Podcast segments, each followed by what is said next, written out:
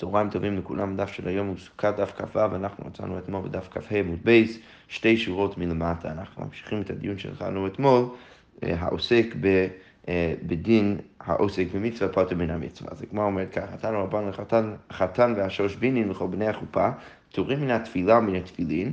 רש"י אומר, דבעי היא הכוונה, התפילה צריכה הכוונה, ובן אדם הזה, החתן והשוש בינין, לא יכולים להתכוון. ומן התפילין, רש"י אומר, בשום דשכיחה, שכרות וקלות ראש, שהרבה פעמים אנשים משתכרים ולא יכולים אז להניח תפילין. אבל תרקמה פה אומר, חייבים בקריאת שמע. ורש"י אומר, דמצוות כוונתה, אינו אלא פסוק ראשון, ויכולים ליישב דעתן שעה קטנה כדי לקרוא פסוק ראשון. אז מאוד מעניין, לכאורה משמע מהתנא קמא פה, שהעוסק במצווה עדיין חייב במצווה, לפחות בחלק מהמצוות. אם יש לך מצווה שלא צריכה כזה כוונה, כמו קריאת שמע, שרש"י אומר שצריך רק להתכוון בפסוק הראשון, אז לכאורה עדיין חייבים, אפילו אם בן אדם עוסק במצווה.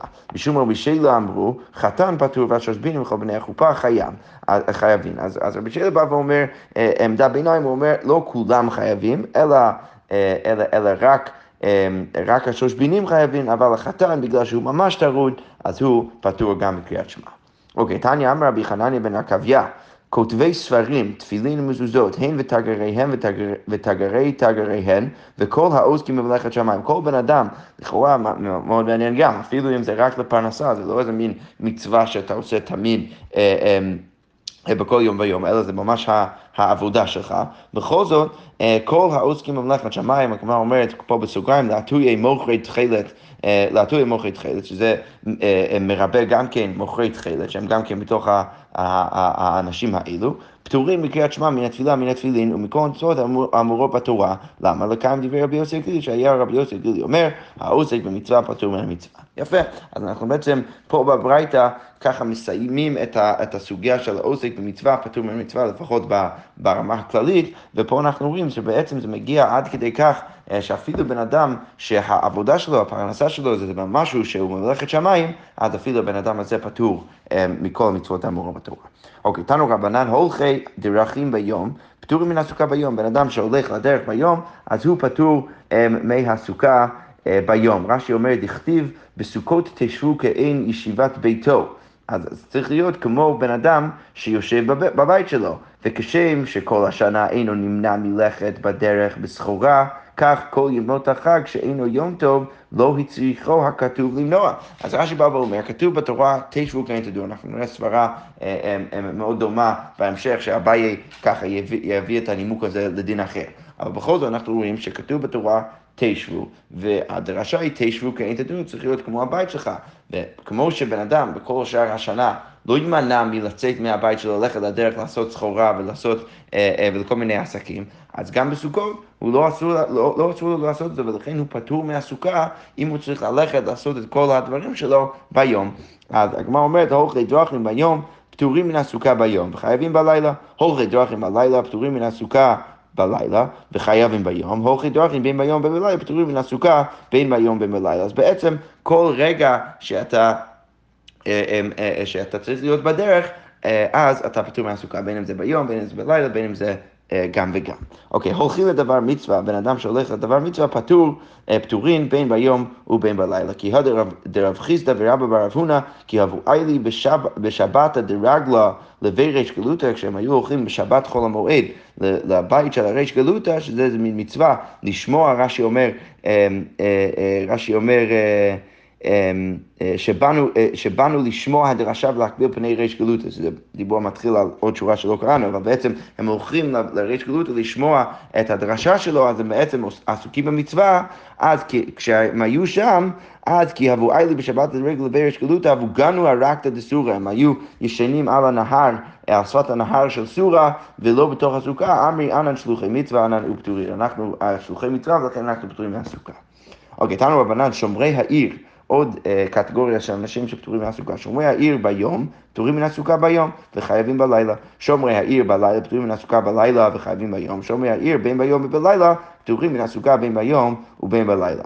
שומרי גנות ופרדסים. אז אנשים שצריכים אז לצאת לשדה ובעצם לשמור על כל הפירות והתבואה שלהם, אז הם פטורים בין ביום ובין בלילה. וכמו אומרת, ולעבדי סוכה, ולעבדי סוכה אתם, למה שהם לא פשוט יבנו סוכה שם ולהתלו וישבו בסוכה שם.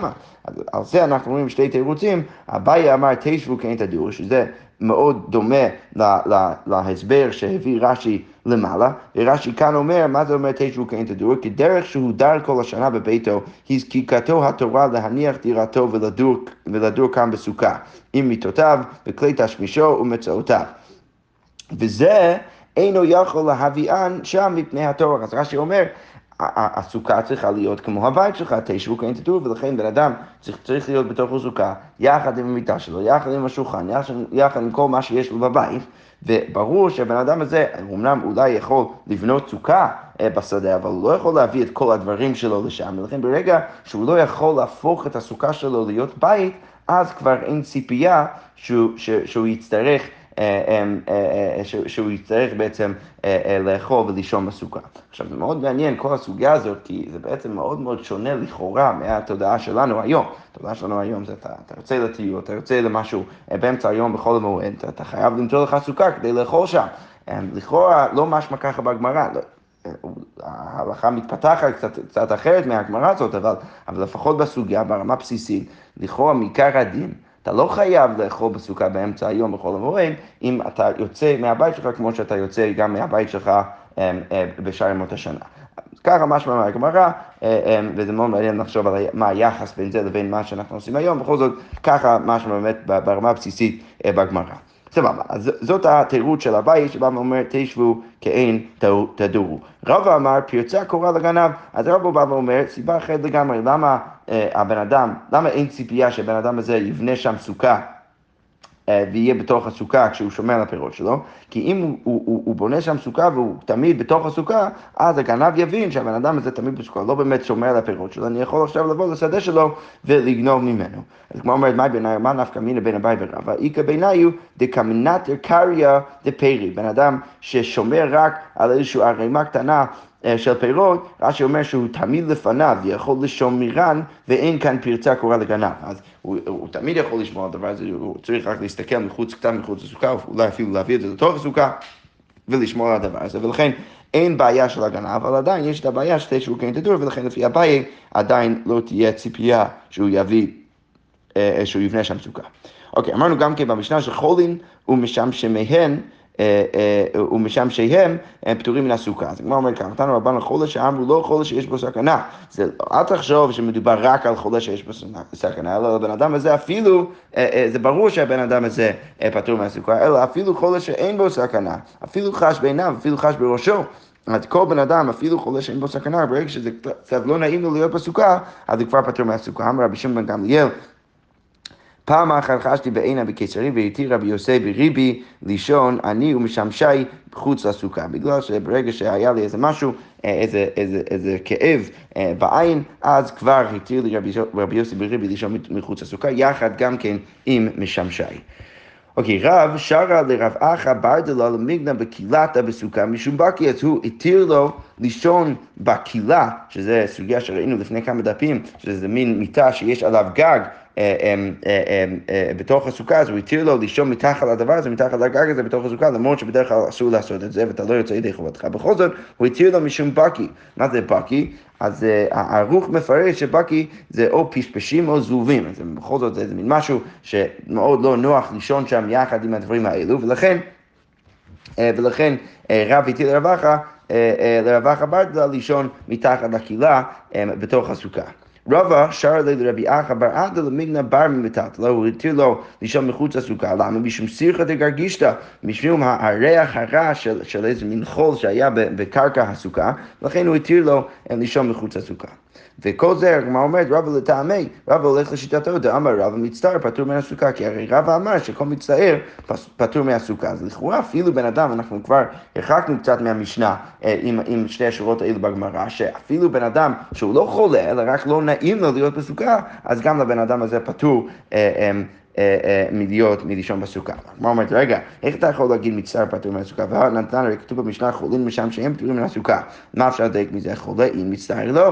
מה אומר לו, אמרי חולה הוא ומשמשיו פטורים, מצטער הוא פטור ומשמשיו לא. מה החידוש במשנה? לא שהחולה פטור מהסוכה, זה ברור. למה? כי אפילו מצטער פטור מהסוכה, אלא מה החידוש במשנה? שבחולה אפילו משמשיו פטורים מהסוכה, ואצל המצטער זה רק הוא שפטור מהסוכה ולא המשמשים.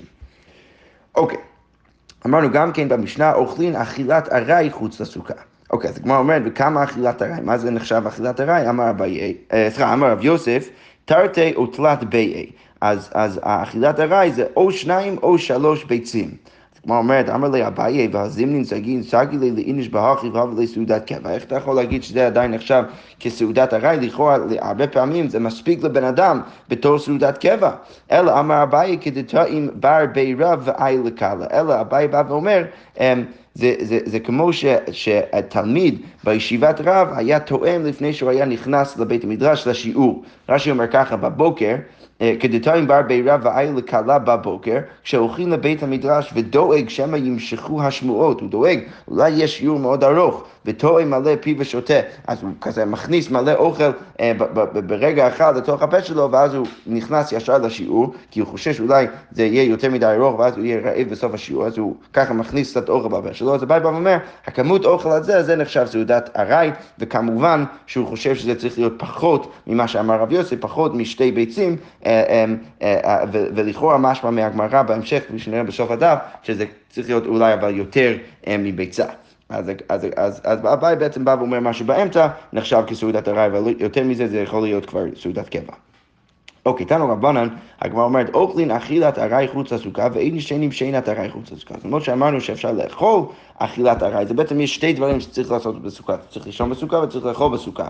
אז הברייתא פה מחלקת בין שני הדינים האלו. אתה יכול אמנם לאכול אכילת ארעי חוץ לסוכה, אבל שאינת ארעי אסור מחוץ לסוכה. אין ישנים שאינת ארעי חוץ לסוכה. זאת אומרת, מה איתה? למה דווקא בשינה אנחנו מחמירים יותר?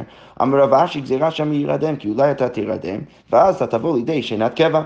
אומרת, אמר לי אביי, אלא הדתניה ישן אדם שינת ארעי בתפילין, אבל לא שינת קבע, לא יכלו שמא ירדם. רגע, אם אתה אומר שתמיד יש את החשש הזה של שמא ירדם, אז איך אתה יכול להסביר את זה שאנחנו אמרנו שיש חילוק בתפילין, ובתפילין אנחנו אמרנו שבן אדם יכול לישון שינת ארעי בתפילין, אבל שינת קבע לא יכול לישון. אבל אם אתה אומר שתמיד יש חשש שהוא ירדם, אז לא יכלו שמא ירדם גם בתפילין. אז לכאורה משמע, זה לא כמוך. אז כמו אומרת, אמר רב יוסף, בית רב אילאי, במוצר שאינתו לאחרים. שמה, במקרה של התפילין, מדובר בן אדם שאומר לבן אדם אחר, בעצם לשמור עליו שהוא לא יהפוך, הוא לא ירדם שאינת קבע. אז הגמרא בעצם אומרת, אין הכי נמי, ובסוכה גם אפשר להגיד את זה, אתה יכול להביא בן אדם ולהגיד שתשמור עליי שאני לא ארדם, זה לא יהפוך להיות שאינת קבע, ותעיר אותי אם זה הולך לקרות, במקרה כזה זה יהיה בסדר גמור, כמו הדין בתפילין, אבל בלי הבן אדם הזה, זה יאסור גם בתפילין וגם בסוכה. אז כמו אומרת, רגע, מה התקיף לרב משרשיה? ערבך ערב צריך, איך אתה יכול להגיד? זה הערב שלך, הוא צריך עוד ערב. שזה כמובן משל להגיד, הבן אדם ששומר עליך שאתה לא תירדם יותר מדי, אז גם הוא יכול להירדם וגם מישהו אחר צריך לשמוע עליו, אז זה לא באמת הופך להיות משהו שאתה יכול לסמוך עליו.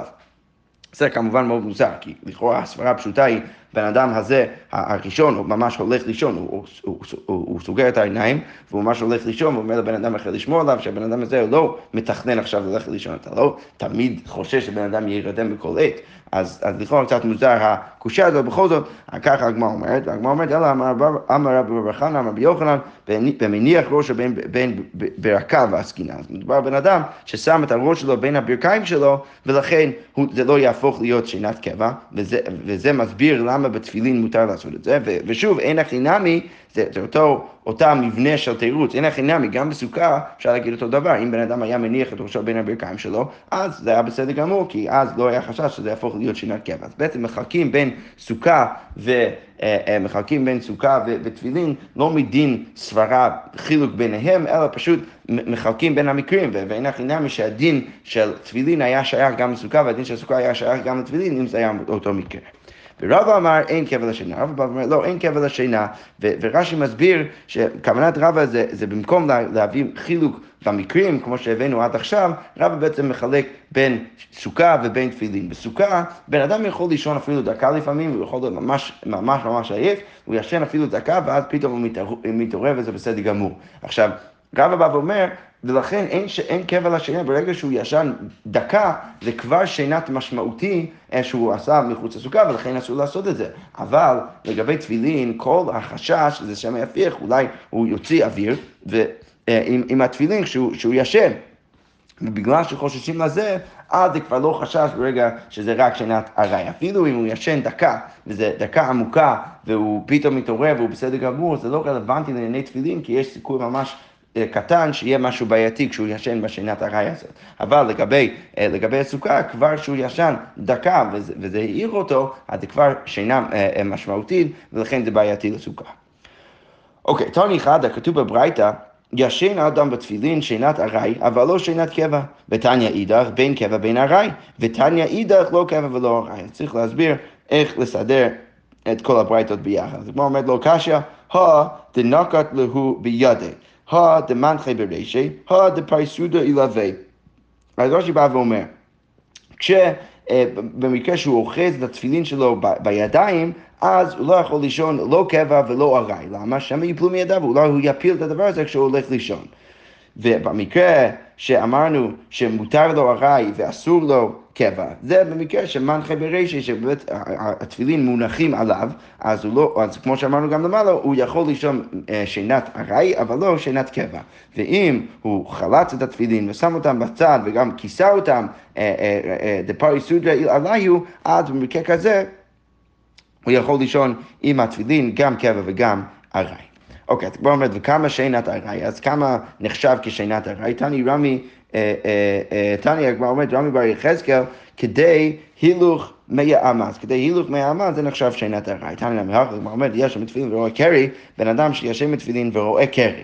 אז מה הוא צריך לעשות? אוחז ברצועה, ואינו אוחז בקציצה. אז הוא לא אמור ממש לגעת בבית של התפילין, בקופסה, אלא רק ברצועה, אז הוא יכול דרך זה לחלוץ את התפילין שלו דרך הרצועה ולא דרך הקציצה, דברי רבי יעקב. וחכמים אומרים, וזו השיטה הרלוונטית לענייננו, ישן אדם בתפילין שינת ארעי, אבל לא שינת קבע, וכמה שינת ארעי, כדי הילוך 100 אמה. אוקיי, משחק מה ואומרת, אמר רב, אסור לאדם לישון ביום יותר משינת הסוס.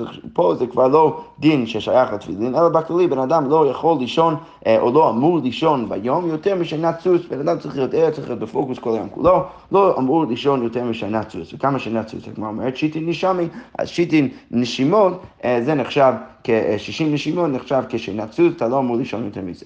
אז אמר אביי, שנתי דמר, מי זה מר? רש"י אומר, רבה בר נחמני.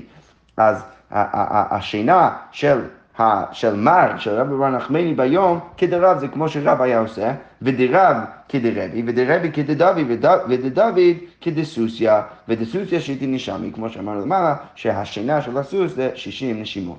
אוקיי, אביי, למרות שהוא מספר, רבי בר נחמני שהיה ישן ממש מעט ביום, בכל זאת עכשיו מסופר על אביי שהיה דווקא ישן הרבה באמצע היום. אביי, הבניים כדמעיים מפומדית לבי קובי, הוא היה ישן כמו שהכמות זמן שהולך לבן אדם ללכת מבי קובי לפומדיתה, שרש"י אומר שזה די רחוק, רש"י אומר שזה שיטה פרסה, 6 פרסאות, שזה די רחוק, לוקח לבן אדם לפחות שעה, אולי יותר מזה ללכת את הכמות הזה, אז אביי ישן ככה באמצע היום. אז כבר אומרת, קרי עלי רב יוסף, רב יוסף קרא לאביי, עד מתי עצל תשכב, מתי תקום משנתך? אתה ישן יותר מדי באמצע היום, עד מתי אתה תקום באמת.